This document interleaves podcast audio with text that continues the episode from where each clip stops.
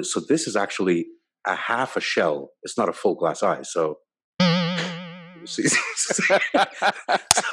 Hi guys, welcome to Big Loz Official. Today on Talking Strongman, we have Don Idris, the co-founder of World Ultimate Strongman. Don, thank you for joining me today, buddy.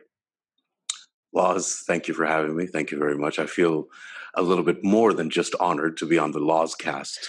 So, well, I'm very, I'm very happy you're on, and I'm loving the setup. This looks very professional over there. Made an effort for you, Loz. You got some lights, uh, professional microphone. Uh, this is the uh, this is the almighty live stream room where we control everything for the feats of strength. So I am loving it because sometimes I've got guests on their mobile phones and, and bad connections and lighting. You, you look absolutely beautiful there. So thank you so much. thank you. Now our um, our our camera team wouldn't like wouldn't allow it otherwise. They're like, "Oh, you're, you're doing a podcast. Let us set this up for you. Set that up." for them. like, it's, it's a recorded Zoom call. I mean, they're like, "No, no, no," but still, uh, let us do our thing. So oh. I have a load of dials and buttons in front of you. I have no idea what they do. Yeah, so I was told don't, not to don't touch, touch any of those. Just, just exactly. keep your hands still. Just, we won't touch those. We'll be fine. So look at Loz and that's it. Speak. That's all. you can hear me okay, though, yeah. You sound perfect. Yeah, sound, lighting, everything is absolutely brilliant. So I'm very, very Thank happy. You. Thank you. So it's pretty hot over there. You were just saying off um, camera. It's. Oh God. Did you say 55 degrees? Yesterday was 55. Wow. It started off at 7 a.m. It was 43. So this is why this, is, this is why we can't run strongman contests in Dubai at this time of year. well, to, to, be fair, it's only this horrendous, maybe five, maximum six months of the year.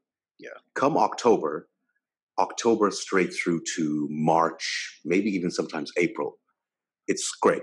Okay. December, November, December, January are brilliant. Even a little bit chilly at night because you've got that desert. Uh, that temperature drops massively. Yeah.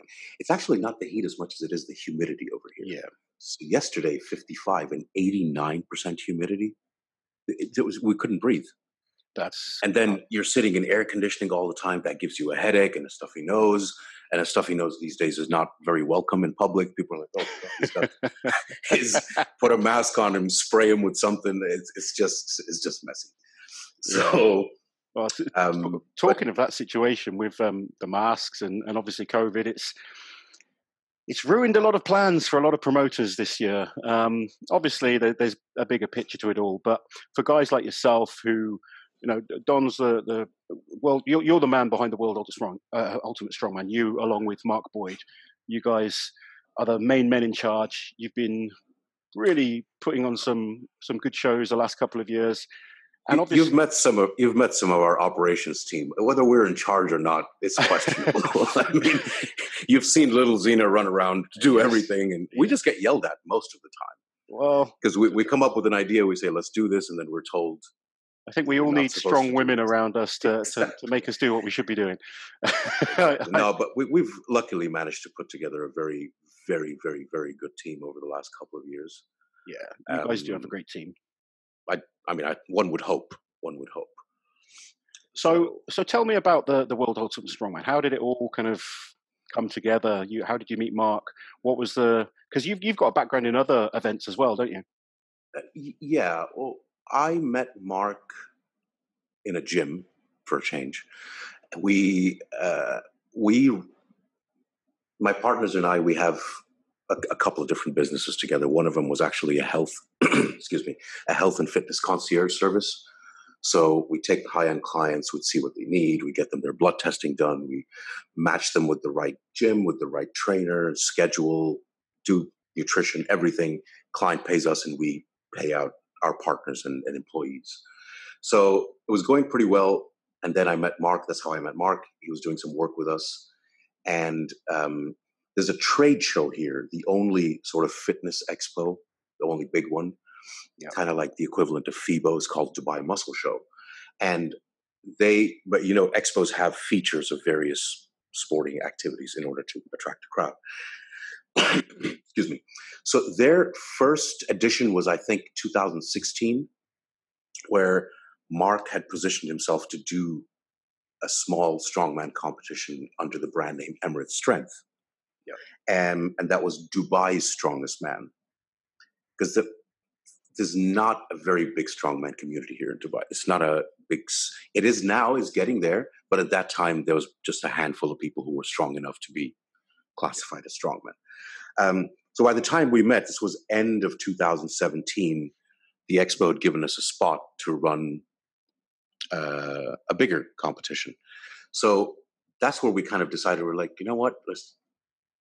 there's something to be to be leveraged here. I mean, it's he's the athlete, obviously, and I just have a the thing for some anything spectacular, and it's just annoying that in this region at that time that spectacular sport of strongman, something that appeals to a child, a granny, an old man, uh, it's something that literally everybody can watch and everybody can stomach because strongman is not a sport where everybody can aspire to oh i'm going to train really hard and i'll be six foot ten and be able yeah. to no so you'll always be viewed as superheroes in the eyes of the average joe yeah so that puts it in a different category it's not sports anymore it's a sport but it's also oh my god what is happening here how are these humans pulling trucks or picking up i think that was eh, what since 19 however many, but let's take TV since 1977. This has been going 77 on. World's Strongest Man started, yeah, and it was literally get the the biggest, strongest guys from all different sports, put them together for this big spe- spectacle, and see who can win. exactly, exactly. So we did that show, and uh, the expo had invited Eddie Hall. So they'd invite a famous person from various uh, bodybuilders, fitness models, and stuff like that. So that year was Eddie. He had just won was it 2017? He won yeah, World, he Strongest, won World Man, Strongest Man 2017. Um, so as I'm talking to Mark, I'm like, you know what? Let's just put everything we have into the show. The lights and the production and this, even though it was just a maybe 10 by 10 space. Uh, we had like a quad bike deadlift, we had a car deadlift. We had, we had a, a, it's, it had never been done like that. And we were the busiest feature area. So immediately I'm like, okay, there's something there's something to do here. There's something that can be done. Was this just with local athletes? Competing? This is with local athletes and Mark to give it some validity. He had suggested that we fly over a couple of the not pros, but a couple of well-known um, mm-hmm. Scottish or English um, uh, competitors. Danny Moore, I think, was a 105 or yeah. 110 competitors, so we flew him over. Um, so the show was great, and I, I said, listen, we need to speak to Eddie Hall. So we met him, we sat down, and we just told him, right, here's what we want to do. We want to do the biggest show in the world. so obviously he looked at us like, okay, who are these really jokers? so it's a weird one-eyed dude and a Scottish guy who nobody can understand. What are you guys doing here in the desert? First of all, um, so that conversation kind of took off, and then Eddie and his manager left. And then we just kept plugging on, plugging on. And we said, all right, let's take everything that we know would work here. What we wanted to do was put together a show that would attract everyone, whether or not you're a strongman fan, by having features that you would still buy a ticket to go to each feature individually. And while you're there, oh, you end up watching strongman. So by the time you leave, you're a strongman fan. Okay. So it it proved to be a little bit of a it was it was kind of like a gecko eating a cow. It was too big. It didn't fit. Uh, but we had to. We, we, said no holds barred. Let's do whatever we can. Uh, and we asked Eddie to be our like sort of athlete liaison. Yep. Slash promoter slash helper consultant and fair play to him. He was so so so so helpful and he told us, right, strongman, here's the thing, here are the things that are wrong with or could be done better. Mm-hmm. Um, athlete treatment, prize money. We took all of that on board and we didn't want to do it a little bit better. We said, let's just, you know, because most of the things, I mean, I'm sure you've been there yourself. Most of the things that make the athlete hospitality and treatment so good are not very expensive. It's just attention to detail, yeah. having the right people, making them feel, making you guys feel not only like you're welcome, but that you belong. Yeah. This is literally your home. But because of the nightmare stories I mean, no athlete would have spoken to us if we had approached them directly. Without Eddie, you know, Eddie was the one that approached me to come to the first show, and yeah, uh, you know, a lot of the strongmen now, when there's a new promoter involved, we are a little bit standoffish because of situations that have happened mm. in the mm. past. Um, you know, there's always new promoters trying to to do things. Um, and so many athletes have been screwed over. Yeah. To be honest, you know they've not been paid um, on, on not been paid at all. I've I've been at events where you know been promised such and such, and the events run. It's it's been a disaster. You're ringing up the promoter afterwards, and you can't get hold of them. They've they've done a runner, you know. So it does make us a little bit kind of standoffish. So the, the fact that you had Eddie vouching yeah. for you guys, that, that that's that's why you were able to get so many of the top guys to compete in your first show. I mean, it was our first show, and obviously, look, it's a show, right? And you want to build a brand, so you just pick the top, top best guys, and you invite them. There was no qualification system. There was no criteria. Um, but we also had to be careful because once you throw out that kind of prize money, you can't drop back. no, aside from that, there will be a lot of people who are willing but yeah. may not be uh, so it was a it was a half sport, half business decision. Yeah, and even then, we knew very very well that it's going to take us a long time to earn your trust because we aside from hey here's some money it doesn't always work you have no. to earn the respect of the people involved like our top first and foremost priority has always been the athletes yeah along with their families yeah because that's what gives you comfort you're leaving home you're going to a city or a country you've never been in before, not the best climate circumstances, working for or competing for people who you don't know from Adam. Yeah. Of course you're going to be hesitant, you know, and especially since it's prize money, there's no way you can say, well, I want a deposit up front. Yeah, so I mean, you know, when I came over for the first World Ultimate Strongman contest in Dubai, uh, I think I ended up was it fifth I, I, I remember that phone yeah. call. You you did not give me the time of day. I'm like, hey, um, so uh, welcome, and uh, would you like to bring your family along? You're like, no, no, no, I'm I'm coming alone. you were so skeptical. I and was. Even it, I think it took you two three days of consistent breakfasting with you, and you're kind of like, all right, these guys are. I am. Yeah, no, I, I'm. When people meet me at first, you know, I try and be pleasant and polite to everyone, but there's there's a bit of a wall there that you've got to kind of earn that that trust as as, as you should have yeah. as you should have and, I mean, like, now if, if i'm going to go somewhere first time don't know these people that i'm going on my own i'm not bringing my family with me it's mm. business focused on that yeah. obviously yeah. we, we we we created a relationship and you know we've become friends and stuff second time round i'm bringing the family with me you know you guys are using me for the commentary um, we talk quite regularly and i can genuinely see the work that yourself and, and mark are putting in to try and improve strongman um, you know, I know you've got other businesses as well that you focus on, but for me, my love is strongman. It's it's been my life for for nearly twenty years now, and I'm clearly very passionate about it. So when I see well, ours people, too, ours too, we just love it. I mean, it's yeah. it's it's look, our fight side of the business that's interesting because it's easy to put together, and it's just an easier sell. Yeah, uh, any kind of combat Oh. No, no one has ever walked away from a fight to go look at the juggler. It just doesn't happen. That's human nature. Uh, you're watching your favorite rugby team, your favorite football game. No matter what's happened, fight breaks out in the bar. Everybody's watching the fight. That's just how we're wired as humans. Yeah. So, but with strongman, it's just. Eh, first of all, it annoys me to no end how poorly compensated strongmen are. I think it's probably, and I'm not an athlete of sort of any sort.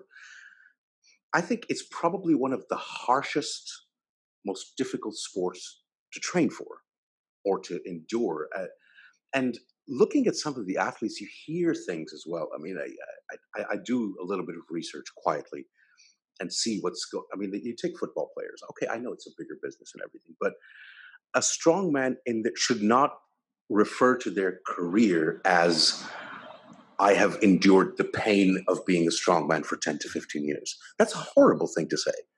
Yeah. But that also shows me that they love the sport so much. So maybe if we do a little bit by starting a new trend of why shouldn't they be put in X quality of hotel, or why shouldn't they get X type of food, or why shouldn't they fly comfortably, or why should they not add a little bit of a fun element to their trip to this country they've never been in? You know, it's it's not much. It's not crazy prize money, but it's the highest in the business. Yeah, and yeah. we'll start somewhere. And the bigger we get, the more sponsorships we get, the more we get. Like even we always try to give more to the athletes. Hey, promote this, you'll get an extra bonus of that. Um, help us out with this, get an extra bonus. Even our second year, a lot of the strongmen were injured. Yeah, yeah. We still flew everybody over. We, we flew Martins over. Um, we flew you and the family over. Janashia, all of you guys were broken. You couldn't compete, but that doesn't mean like in the grand scheme of things, it wasn't a lot of money to spend. But what it did would it make I, I hope it made everybody feel like okay, they're treating us like family. Yeah, we're part of the team. We're part of the family. And then suddenly everybody's jumping in and saying, "Can I help you with this? Can I help you with this?" Can I help you? There's nothing wrong with creating that atmosphere. No, because the pro, it's not that many people. No, the strongman community. Not a hundred guys. Exactly. Is, so, yeah. Exactly. And if a, a happy, relaxed athlete will give his best, and then the athlete performance will uh, dictate the quality of the show. The quality of the show will dictate how much money we can generate for that. And then it's a circle. It just keeps getting better and better and better. So that's how we're usually thinking about things.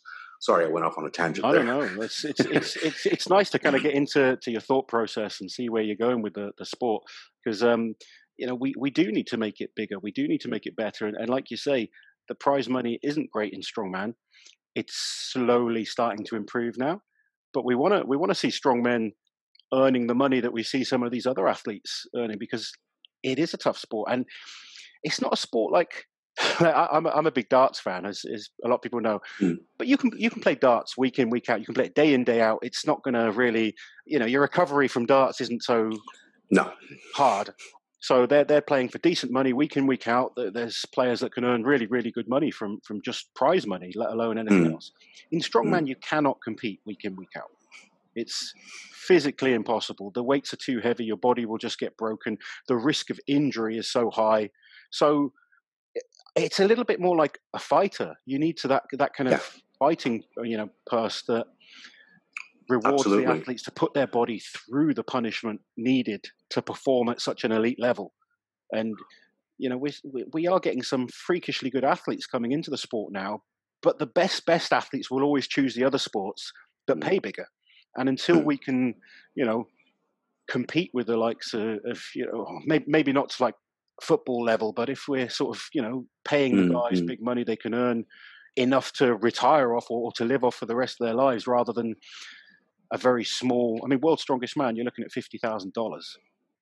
Fifty thousand dollars. You you need to win. that. That's total. No, for for first prize.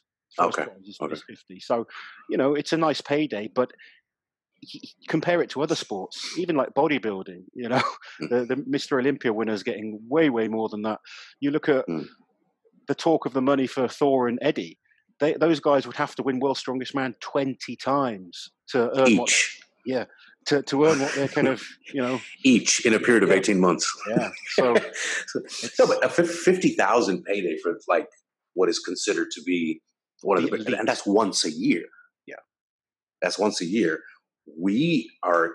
Uh, this was supposed to be our first year where we had three shows. Yeah. So that was going to be half a million dollars in prize money. Uh, total. Yeah. Uh, split between 20 qualified guys, it's still a decent payday, but it's still not at the level, unless there's some ancillary forms of, of income like endorsements or sponsorships or this and that. I mean, the first year I was amazed at, I think I was having a conversation with, um, with Mateusz, and he was telling me he had competed like 20 times that year Crazy. or something like that. Yeah. Yep which is fine. But you know, and I feel, but you know for sure, if you want longevity, that is not the way to go. Alexei, look at Novikov. Yeah. Novikov, when he showed up in Dubai last year, he was on his 11th competition well, in a period of like three months. It's something I because you need to make ends meet. Exactly. I tell the youngsters all the time because two good examples are myself and Terry Hollands. Mm. We both competed regularly when we were a lot Yeah, we competed a lot. And I'm talking, I was winning shows, winning pro shows and getting a thousand euros sometimes.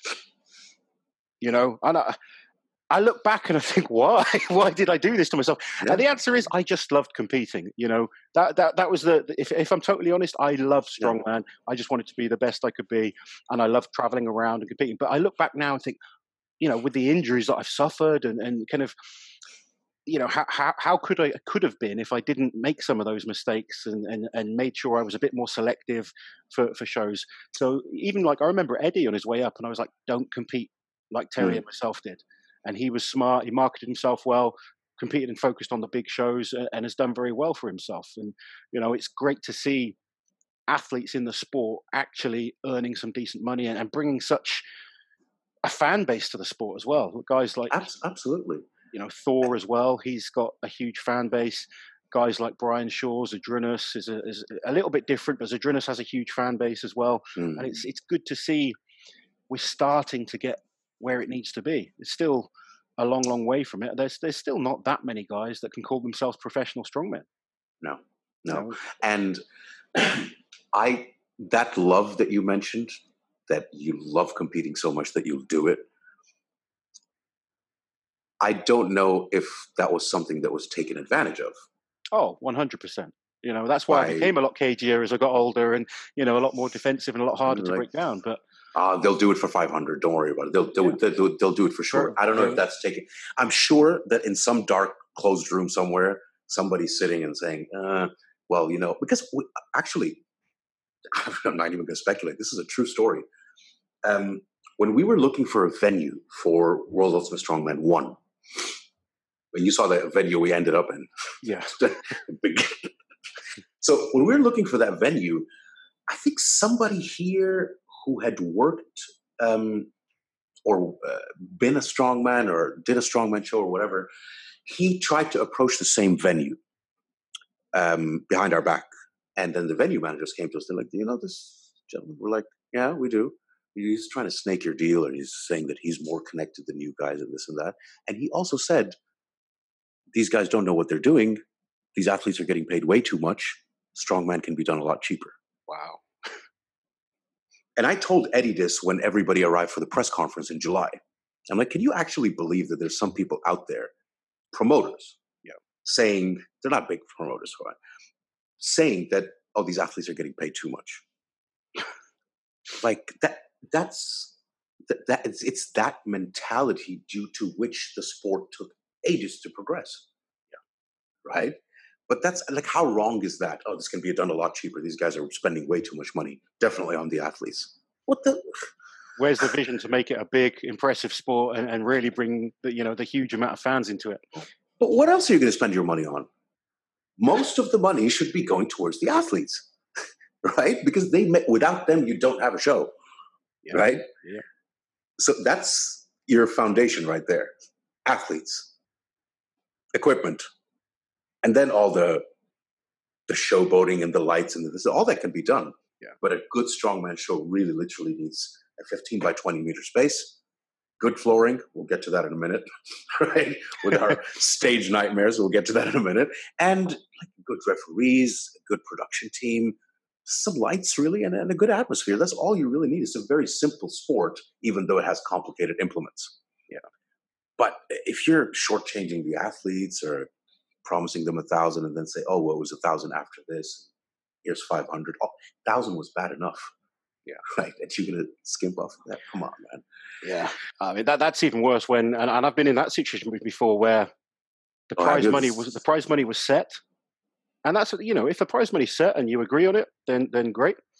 And then you know, they're like, oh, due to exchange rate, stuff like that, you know, you're not going to get as much as you want. It's like, come on, guys, this is you know, we're, we're not talking big money in the first place. So it was um, a learning curve for sure early on in, in my career. But so all these stories fueled us to do better. Yeah. And we'd never, like, we'd never done a big show to that level with so many moving parts. There was like 18 different things going on. Yeah. But what it did is it put us on the map, drew a crowd, and all the the showy stuff like getting you guys what, driving into the police cars and those crazy trucks and all that. It was it, it was a nightmare. Buzz, you guys did not know anything that was going on. And I made sure that Mark Boyd didn't hear anything that was going on. We had three different radio channels. You don't want the angry Scottish man then. no, because he he's he was on stage, yeah. refing and running the show. He did not need to hear at any point that so and so section had a fire in it. right? Can you imagine hearing that in the middle of doing the Atlas Stone timing or whatever it is he was yeah. doing? You, you have to divide it up so, so I'm kind of my, my job primarily is to be the sponge for all that kind of stuff. Like, hey, what are we going to do? Like, just put Mark on a different channel. So there was Mark's channel, then there was the production, and then there was security. That's it. So many things went wrong. well, so talking of that, tell, tell, tell us. Come on, so what's some of the worst things about promoting shows? Some of the some worst, of the hardest things. challenges you've had. From a from a projections perspective, it's I suppose it's a cultural thing. Everything events is last minute anyway, but like the UK, for example, British fans put it in their calendar and they buy tickets in advance. Yeah. Here, not so much. 90% of our ticket sales are done in the last 48 hours. Okay. and you know our tickets include food and drink. I don't know what. You can't so when the venues call us like how many people are coming, how much food should we love? I'm like, I don't know, dude. I don't know. the first year, 1,200 people showed up at the door without tickets to buy tickets at the door. Jeez. Just showed up. 45 minute drive out of town into the desert. So that is um, a challenge. Uh, because we there's not enough of a fan base here yet to do an arena show. Yeah. And because our format is a festival, usually we have had the challenge twice now of having to set up a stage yeah. for the strongman because the venue is not um, it does, does not have the capability of having uh, we would have to put on a separate stage and there's not a lot of music and festival stages that are strong enough for what strong could man. go wrong mm. so the first year i think it oh man i feel so bad it kind of broke a little bit from the, um, was, no, it wasn't the yoke. I think it was the axle. I think it was the yoke because I remember Brian Shaw moaning about it. The axle is what cracked it. Ah, okay. And then the yoke finished it off. Like I think Shaw felt it when his foot went in the thing. But that was tested to a thousand kilos per square foot. Okay. That was the strength of the stage. Yeah. But what they didn't do, and they didn't even consult us with, it, thousand kilos per square foot is fine. Uh, yeah, a thousand square foot or square inch. I, I, I, forget. But what about when you drop it from a height?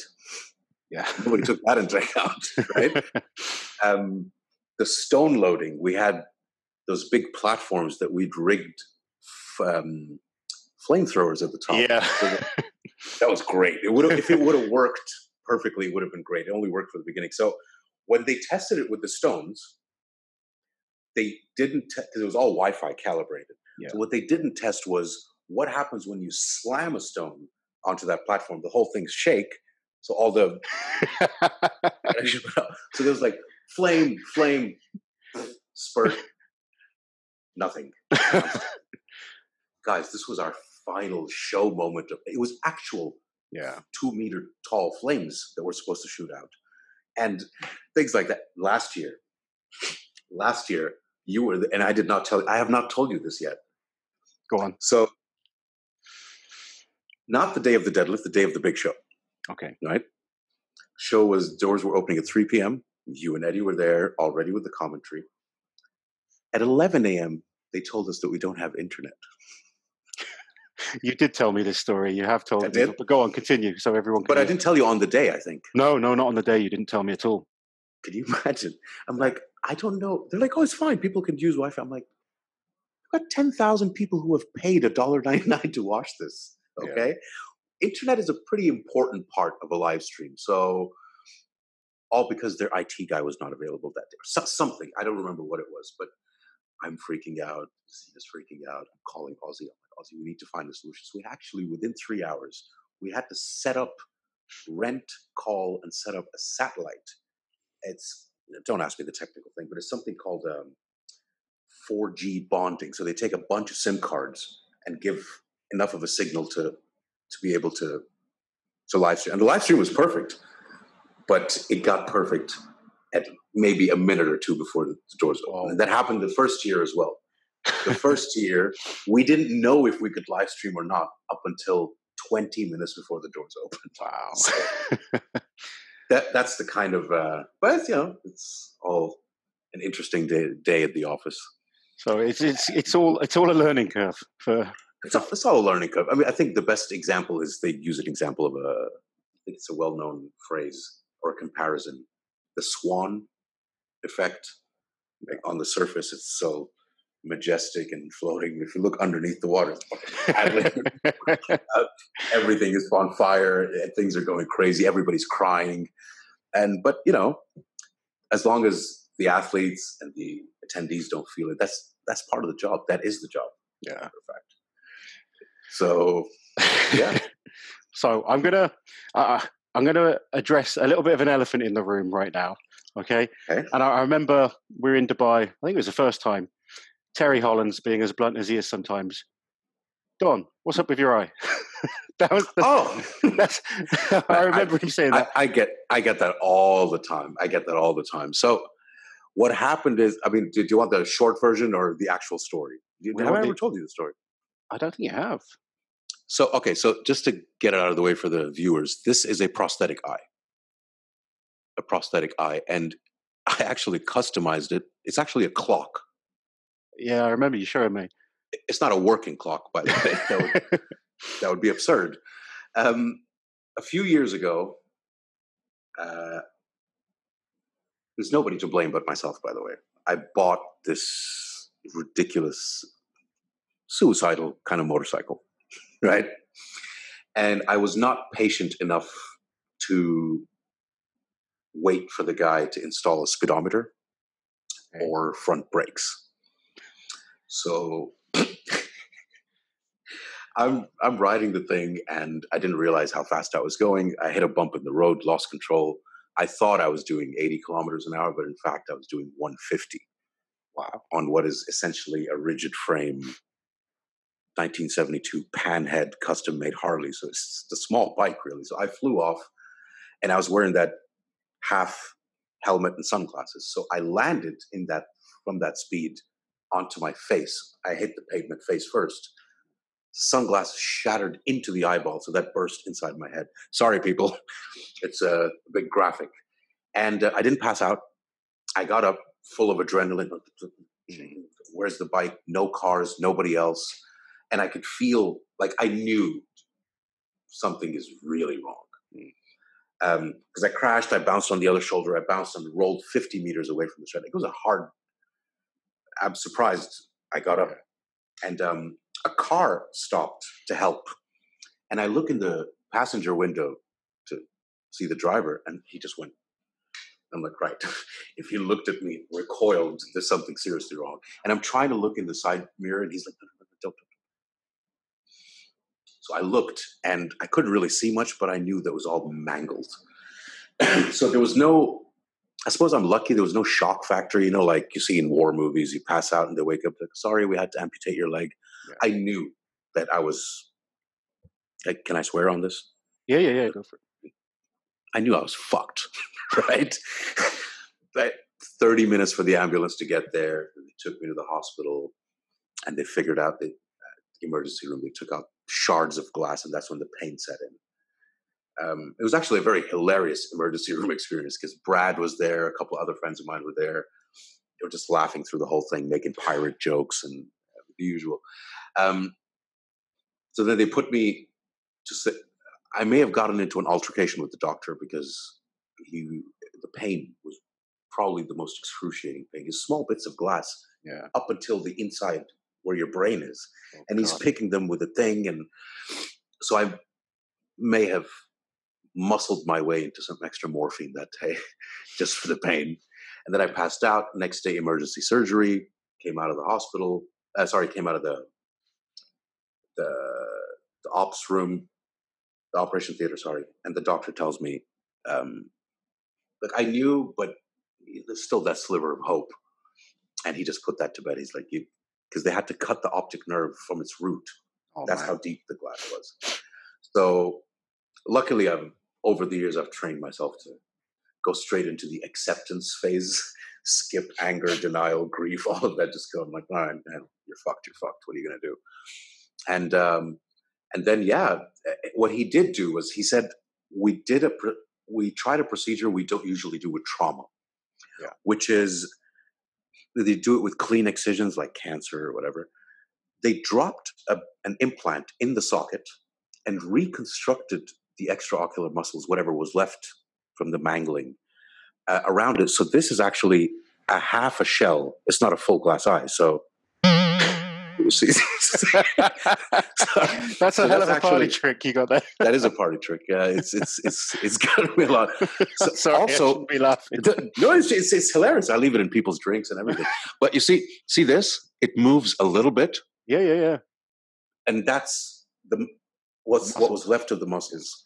It's still slower than this one, and um, so he's like, I, I, just tried it and it worked. I'm like, well, thank you very much. I'm supposed to get a couple of more plastic surgeries because there's no muscle here, there's no muscle here, so it droops a little bit. But honestly, I don't you. You're looking good. We don't worry about that. I was I was never under any illusion that I'm a pretty man, right? so the, the, the rugged look is much more. You know, that's that's 2020.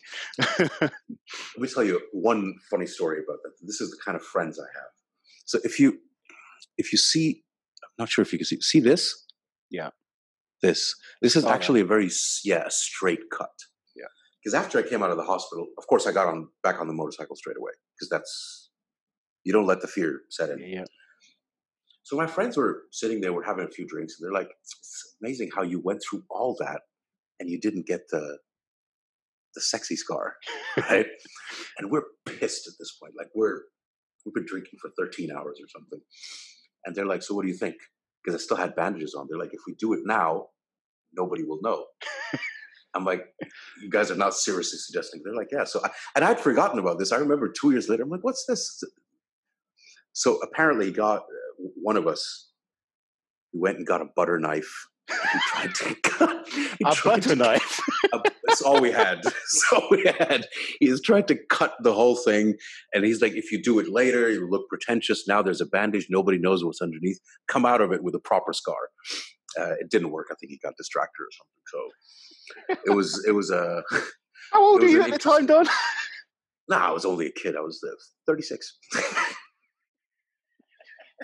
is not too long ago. It's six, seven years ago. Seven years ago. Oh man! Well, I'm glad we can laugh about such a, a devastating time. I guess.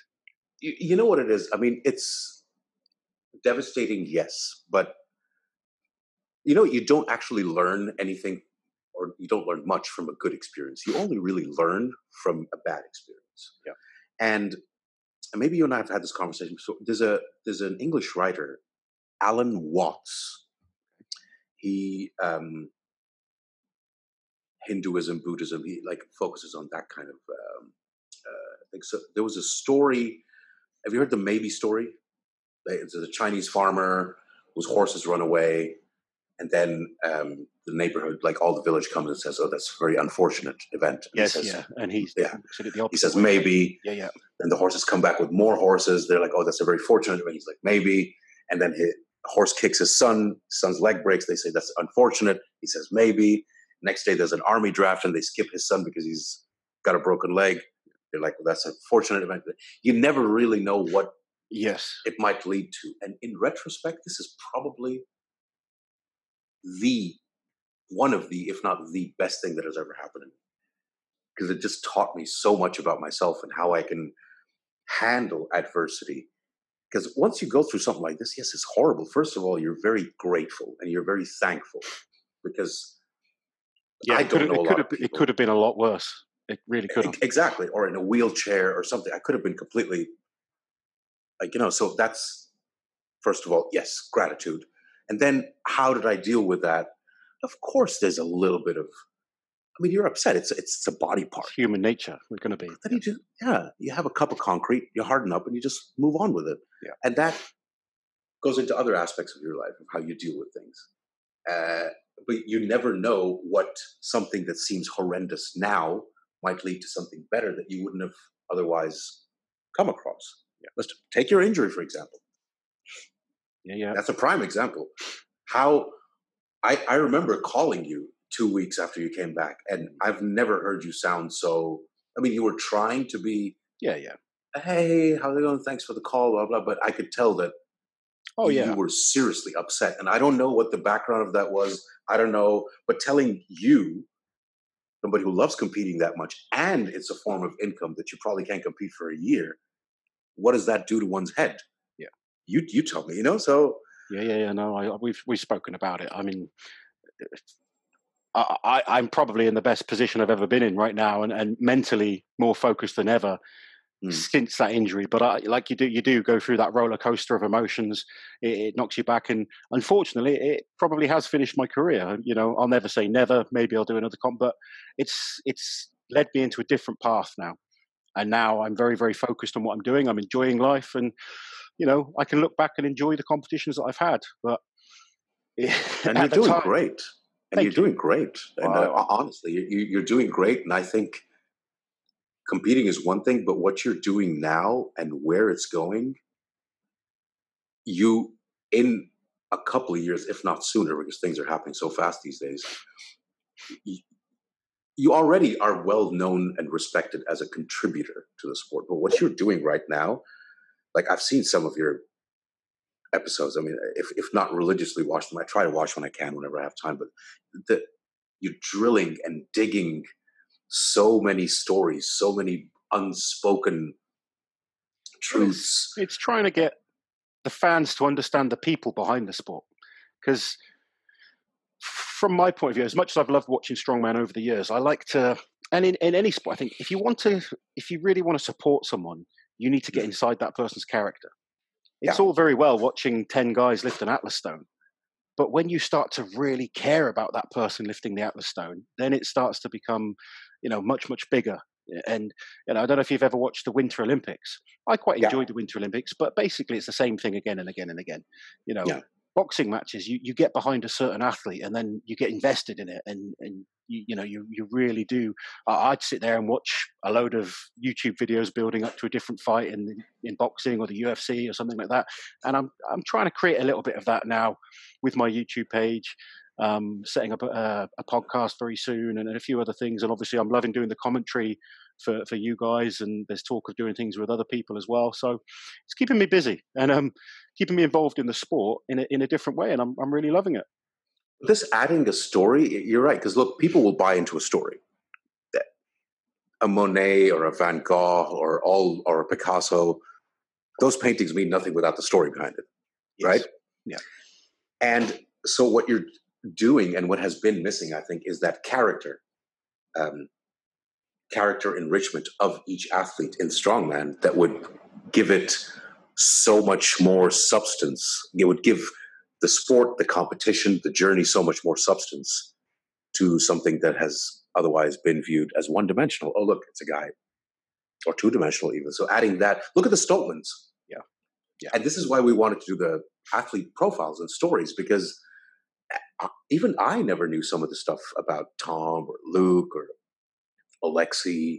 Yeah. Um, it's little things. It's like sort of two minute documentary, but it adds that okay, this is a person. This person has dogs. Yep. He has a family. He has been through the same shit that we've been through, and right now he's doing this for us, and he's figuring out how he can train to do this thing in some backyard. Or you could, it's more relatable. Yes. Yeah. And I think by bringing these guys, all of them, like Travis, I watched the Travis episode the other that day. That was incredible, wasn't it? Man, it was eh, heartbreaking yet inspiring at the same time. Yes, very much so. Just to see the way see, he's come back see from the pain. Exactly, exactly, exactly. Yeah. So I, I really hats off to you, Loz. really, please, please do keep it going. And I, your channel,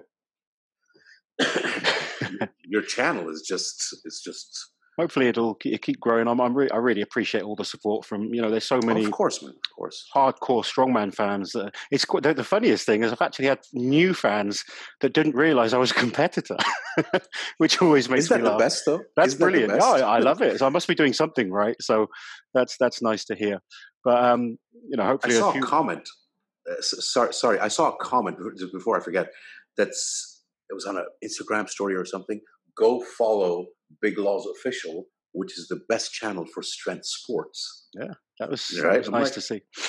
Nicely done, Loz.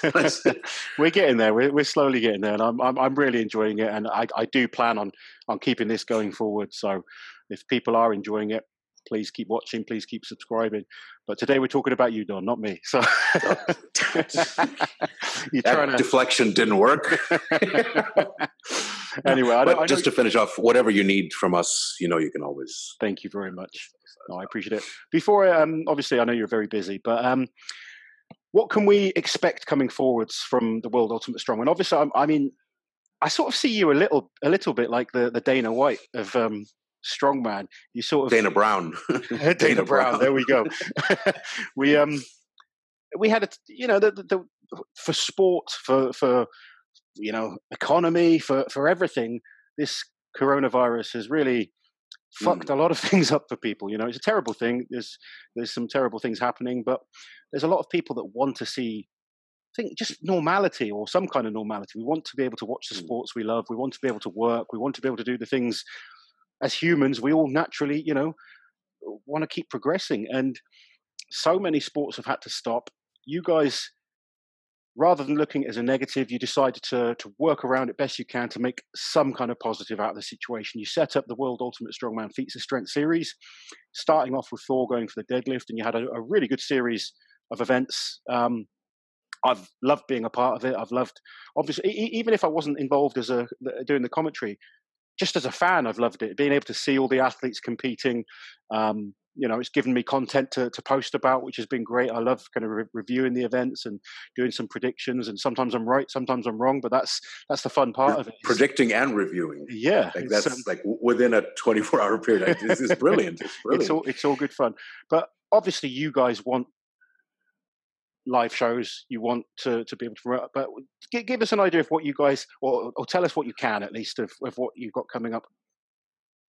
We, okay, so the, the, the issue is anything for, for us to say we know this and this and this for sure would be arrogant and naive because we don't. Mm-hmm. Every week there's something new. Yeah, or every week there's, and, exactly. Government comes up with a regulation. Sometimes to the point of being contradictory in the same. You're like, what? What? What did you just? I spent five minutes listening or reading to this article, and I still have no clue what you want us to do. So, and now they're predicting a second wave in the fourth quarter, right? That lockdown. So I have the thankless. I'm in a sort of a terrible position where I get some insider information that I, the public, does not need to digest. So I know that it's the bad is coming. But that lockdown will not be as severe as the first one, we hope, because the first one, everybody kind of learned how to, right, we need to do this, we need to lock up X in order to bring the numbers down. Now, all this is, by the way, assuming that things don't get worse or some new mutation doesn't happen or people completely don't risk, disregard the whatever the guidelines are. And I mean, like the, you've seen how it is. You give them a little yeah. bit of free. People just don't care. No. Was it in Bournemouth? Was it? Yeah. Was it Bournemouth? Yeah, the, be- the yeah, beach. The Bournemouth beach. It was ridiculous. Absolutely crazy.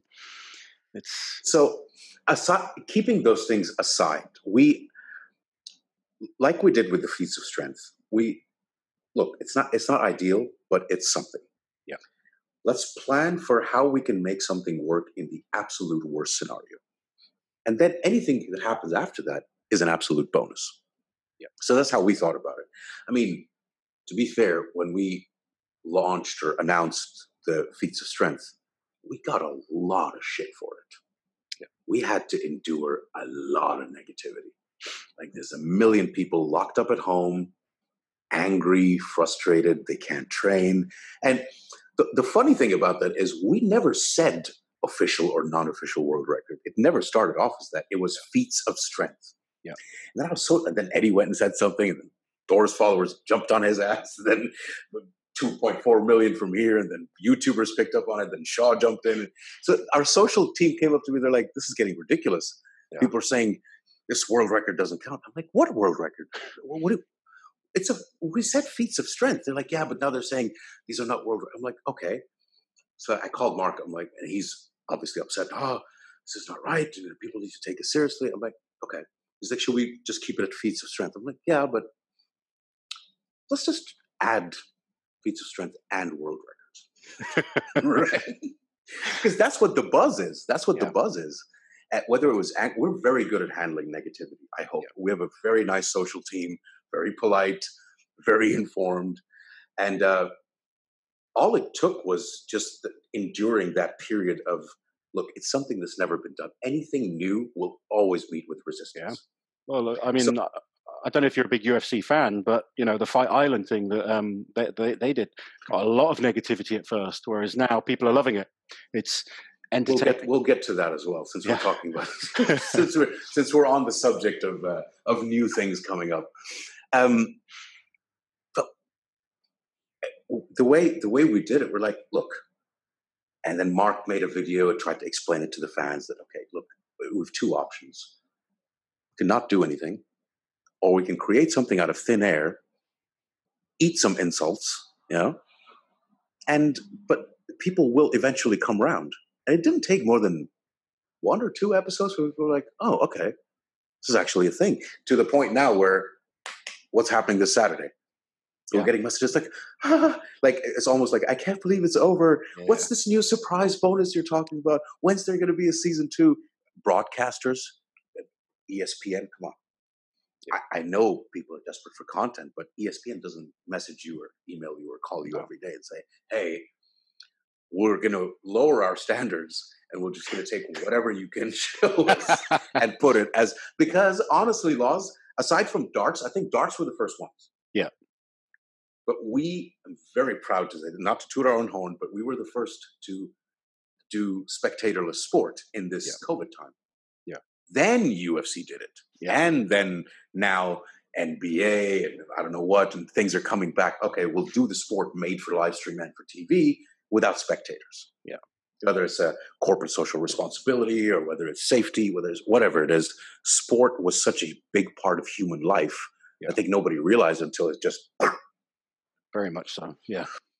So we I, I, I can't say for sure, and well, some of the things I can't really speak about as well, but I'll give you the gist of it. What we're trying to do is we're seeing the feasibility of a Feats of Strength season two. Okay. Um, hopefully, starting in September, we have a bunch of the athletes interested. We have a couple of sponsors interested. We have a couple of broadcasters interested. I don't want to like we don't announce until things are signed. Yeah, but we're work, we're working on it. Yeah. Um, it's going to be shorter because hopefully World's Strongest Man goes ahead in November, and we need the guys to be done and dusted with a month to prepare. Yeah. Yeah. After that, however, we are working on, unfortunately, a spectatorless version to begin with. If things get better, we'll look into spectators. We're working on that. We've got this private island that we can fly strongmen into. Okay, um, that's cool. It's it's not far away from here. Yeah, uh, we're just looking at the logistics and the mechanics of it because it's it's not bad. Because if you look at fifteen athletes with their spouses, a couple of coaches, it's not more than forty people in total. Yeah. Yeah. You guys, any commentators, referees, it's not more than forty to fifty people, and it's gonna feel different. It's gonna feel weird. I mean, you saw the first couple of UFC. Yeah. Um, some people liked it because you can you can yeah. hear the. Do, do, you know what? I, you got to remember, someone like myself, I'm from You're the, a big fight buff, aren't you? Well, I'm, I'm, a big, I'm, a big, fight buff, but I'm also from the generation of strongman where you competed in front of a couple of people. ah, so, right. You know, I've been so in those spectatorless shows. is not new. Spectatorless, yeah, that was that was just normal. A couple of family mm. and friends watching. That was that was normal when I when I started out. Even even in some international shows, there's, there's been shows where maybe 40 people watching you know, mm-hmm. I've I've been in that situation. So maybe for like the older guys, as Zydrunas's, Brian Shaw's, Terry Hollands, they'll be used to that. It might affect mm. the, the, the newer guys a little bit more, but I don't think it would. Um, I think I, it would, especially since we kind of did a, a little primer with yeah. the feats of strength. I mean, we actually incorporated a question. I think interview at the afterlift interview with everybody that how does it feel for a competitor who's used to, for example, doing a Giants Live competition with ten thousand people in front of you. How does it feel to know that there's nobody here, and yet there's hundreds of thousands of people watching you? It's a bit disconcerting, I think, and getting the athletes' take on it was a very important uh, piece of feedback for us. And you'll never have that adrenaline rush or whatever the feeding off the fans, whether it's stress or whether it's positive. It's just it's not there. It's it's but it's a unique feeling and competing in front of you know 10 15,000 people mm. it's it's a very special position to be in you know I've been lucky enough to compete in a few of the the, the really big shows in front of the big crowds and obviously mm. that's that's what we all would love to see happening yeah but yeah. if we can still have the action in front of like you say hundreds of thousands of people but mm. they're they're behind the the camera yeah. the guys are still going to get excited about that and of course, they're going to get excited. They're going to get excited about it, but also, aside from the money factor, a big point of depression during a time like this is I've got nothing to look forward to. Yeah, one hundred percent. So even if it's a small goal of sorts, lift a stone, uh, attempt to break a record, it gives because athletes are a different breed. Athletes need they need goals. They need something to aim for. Yeah, yeah. I, I so totally. I know that all our athletes got paid. But if you took away the money part, they still would have done it to a certain degree because they're like, oh my God, I've got a challenge. It's um, um, uh, for me, like I as an athlete want to do this for me. Yeah. Great. We've got fans and we're getting like, you know, we're, we're providing content, we're getting paid for it. This is like a, a, nice little scenario in a time where everybody's like, nah, fuck it. The world is going to shit. We're not going to do anything. So the feats of strength kind of put everybody in that mentality of we can do something without having a live audience. Yeah. Step two is actually bring everybody in together because the lockdown here was so s- strict. And it's because of that that we were uh, able to open travel earlier than any other part of the world because it's pretty much fully contained here. So we could fly people in, testing everything. Now, that's going to be a whole different type of feeling when you have a head-to-head Atlas Stone in the same location, yeah, with no audience, yeah, and then just for TV or live stream, you know, yeah. So that's yet another unique situation that the athletes and us would have to go through. But we are planning that, hopefully for December, a month okay. after World's Strongest Man. We're trying, um, and then Bahrain, which was supposed to happen in April, we're now looking at that in maybe February I have to like we have to look at the I calendars. Uh, guess, I guess with a lot of those further, you know, those those things, it's just going to be wait and see what what can be done, and wait and see what can be done. But if we can nail down the, if the spectatorless thing, we can pull it off, and it does work. And so, look, here's our basic simple formula: we have the athletes, we see what they're capable of. Yeah, we've got the sponsors, what they need and we got the fans what they want. Yeah. And you just do that math. What can the athletes deliver with what makes the sponsors happy and the fans happy yeah. within whatever restrictions and guidelines are at that moment? If you can make it work with that, We're in a, there's yeah. something. Exactly. And then we wait and see. Now, if there was no travel, that would have been a bit of a challenge because then we really can't do anything except something like a feats of strength. Yeah. So um, we're just monitoring. We, we don't like to obviously make many announcements and because you, you can't one really thing we hate, can you? Yeah. Because you can't sort of push something and then suddenly you've got to take it away all the time. So until I guess you can confirm 100% that things can happen, it's best not Absolutely. to announce things at all. And especially over here is also unless you've got all the approvals, you can't make an announcement. Yeah, we uh, here specifically, like unless there's an explicit approval and you've got the license to run a show, you can't. Uh, it's ill advised to go and say, "Hey, we're doing this and we're doing that." So we, we hope. I mean, we still have time, um, but we like to give the athletes a three months heads up. Yeah, at least. And look, Bahrain, it came this close to happening. It came this close to happening, and it was just ah. So I think we're we're in talks with them again to look at February or March next year in Bahrain. So hopefully 2021 will be the year where we will do two or three World's Ultimate Strongman shows across the Middle East or internationally, and um, that's what we're trying to do. Well, we will keep our fingers crossed because I know, just as a fan, I want to see action. I want to see people competing, but I, I want to be there as well, commentating as well. So. Oh, you, you're you're you're you're part of the. You're part of the family now. You're. Um, have you ever been on TV? I've, Aside from the latest ESPN, I've done a few like TV shows and films and stuff like that before. Yeah. We'll we'll talk. You might be getting a call very soon. Okay, excellent. Well, well um, I'll look forward you, to that. You heard it here first. We're getting some inside scoop. So this is this is what I wanted you on for. I wanted to know what's kind of happening with the the World Ultimate Strongman, where you guys are going. Obviously, you've put on some great shows so far with a, a lot of learning. You know, I've I've I've had arguments with Mark at events about certain things, and I think whenever you promote something, you're always going to learn from it. You're always going to want to do better, and that's what when when I look at a promoter, that's what I want to see is someone that can take a, some criticism, and you can clearly see they want to mm-hmm. improve time and time again, and that's what I love about you guys. You know, you're always trying to move forwards, always trying to think outside the box, trying to to make the, the sport bigger. So you know? We ask every athlete after every show if you were doing this what would you do? And we've had some very like a lot of the guys only give positive feedback. Some of the guys focus on the negative but like some of them might be simple little things like how long the walk was from the warm-up room to the bathroom for example. Yep. small, small like little things like, like, that. year one where yeah, yeah, that was that was an issue. Not a huge issue but it's an issue. But and it's but it's an issue that needs that needs to be addressed.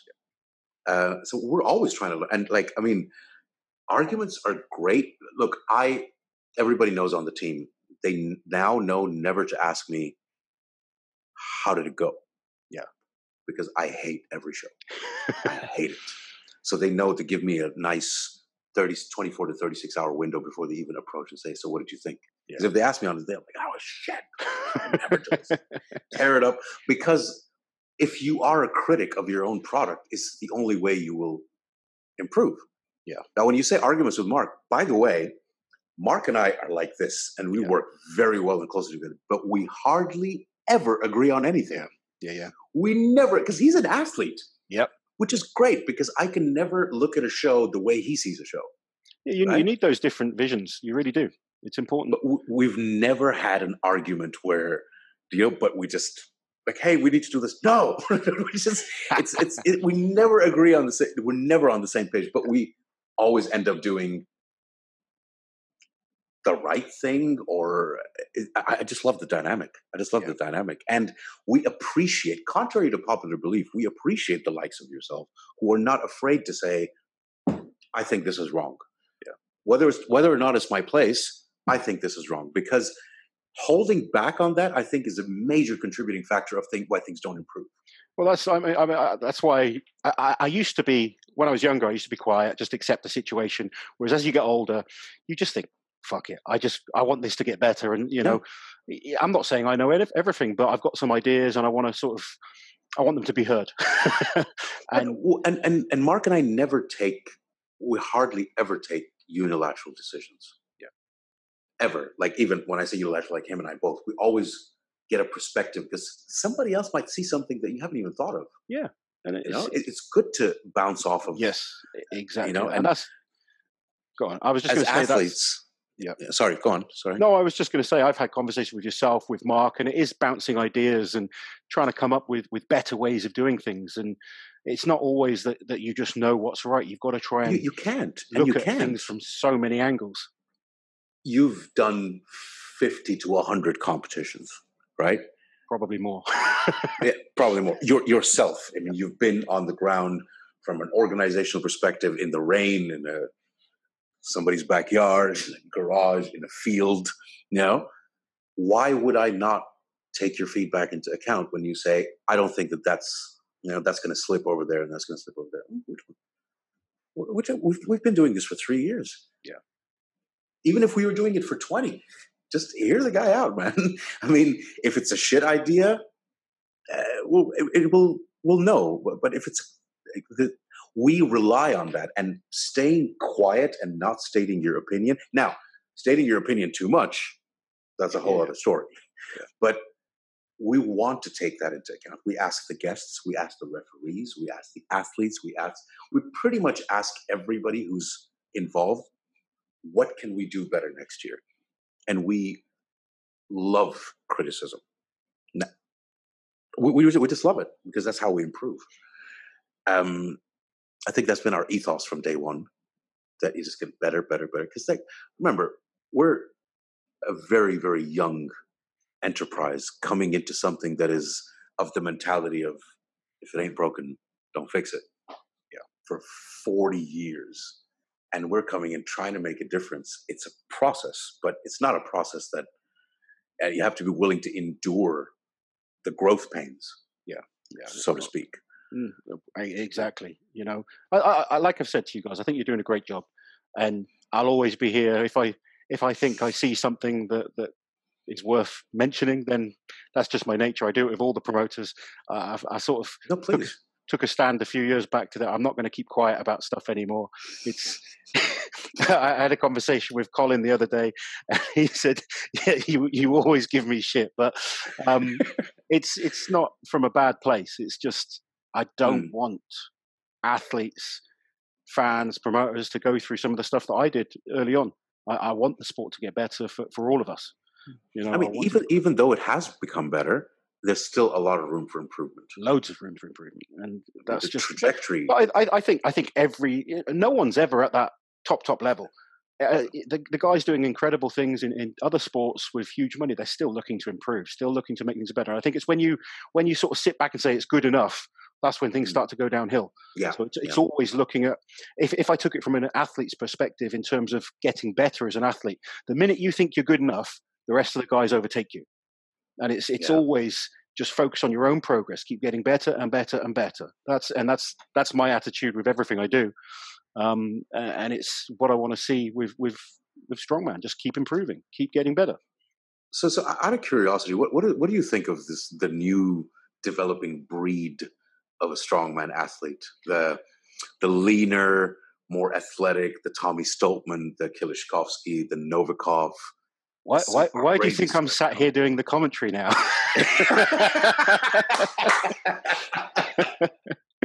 you know, it's um. I mean, saying that, I think at my absolute prime, if I look back at what I've done at my best, I'd still be competitive. I could, if I could get to my best, but mm. the drive isn't there anymore to to put myself through what these younger guys are doing. And I think mm. when you've got family, you've got you know responsibilities, you're I mean, I, have probably to some detriment to myself. I've said Brian Shaw doesn't have the same look in his eyes mm. that he had five years ago, mm. and there's nothing wrong with that. You know, the guy's got a family. He's got you know his YouTube, which he's focused on, his other businesses that he's focused on. When he was younger, yeah. he had laser vision. I'm I'm a hmm. you know I'm a big fan of him as a strongman. I, I see him as one of the best of Me all too. time. Me and too I think he's past his best. That's not to say he's not still an incredible strongman. I still think I could compete in an elite level, but mm. I don't have that hunger that I had when I was younger, and I don't think he does either. Mm, and when you can, you know, that we, we can make excuses, and I have in the past. I've sort of, ah, if I do this, if I do that, I, I, you know, it's e- uh, it's easy to sort of try and convince yourself of something.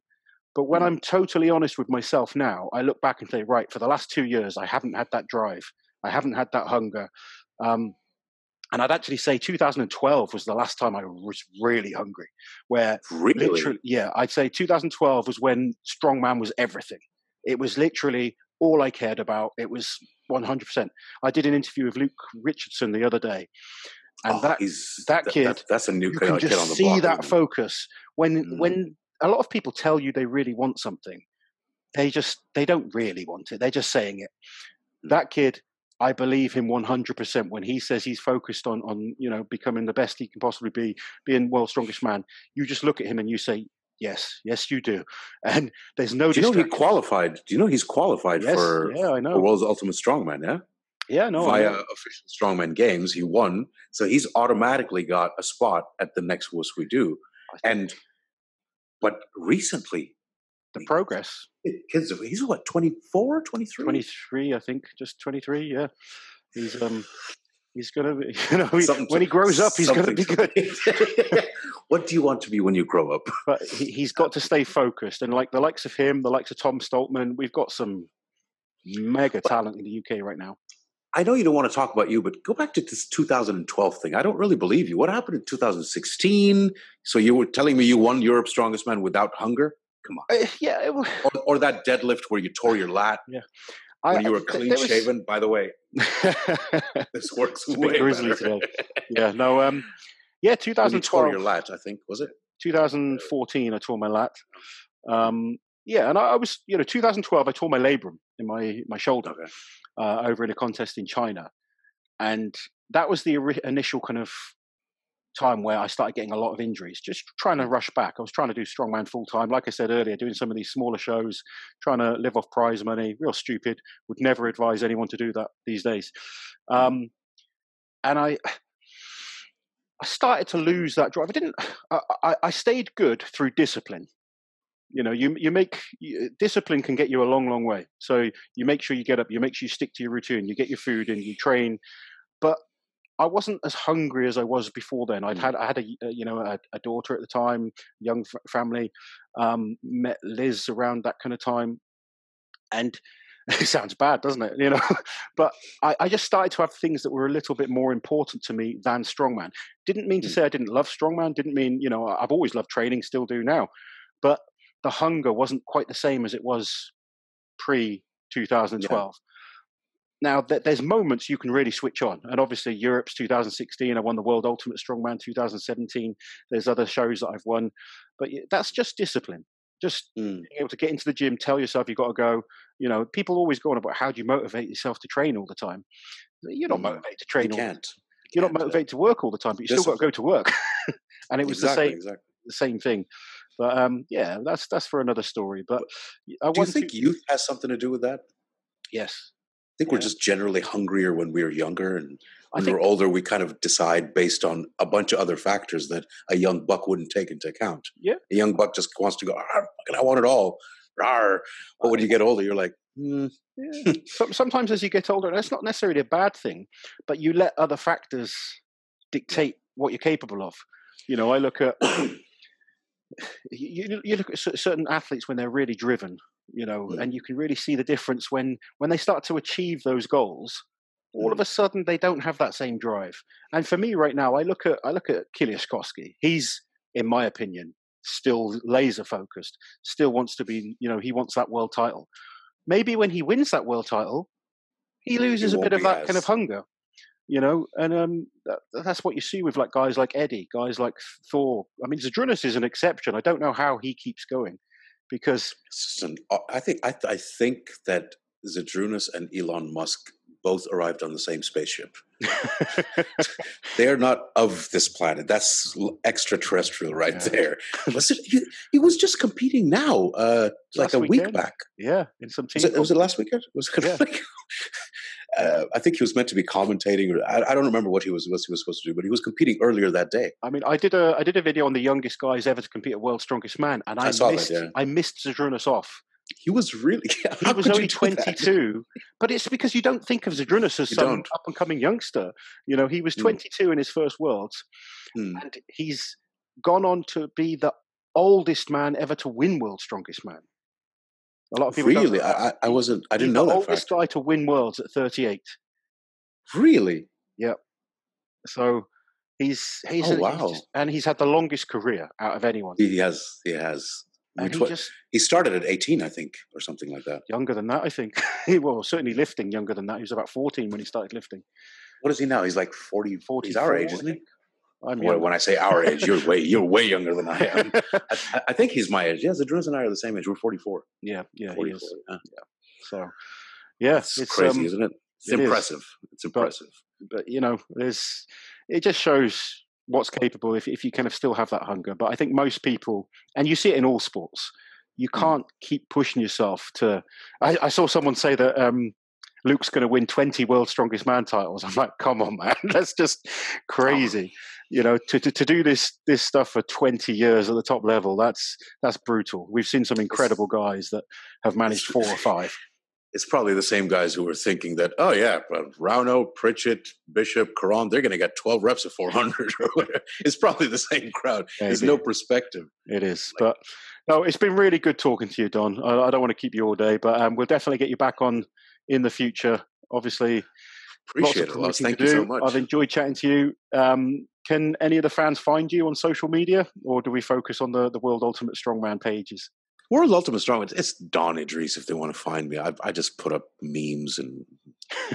it's maybe always entertaining. If I, maybe if I actually end up lifting something respectable, I'll hey, put it I, I saw you do. Was it a two two forty deadlift the other day? Yeah, but 240 is like warm up for you guys, but it's three times my body weight. So exactly. I'm, I'm proud it's, it's, it's, all it's all kind of relative, you know it's a big weight for you. It was a good. You. So I saw that. I was, I was, like, yeah, go on, go on, little man. That's good lift. Go on, little old man. Go on then.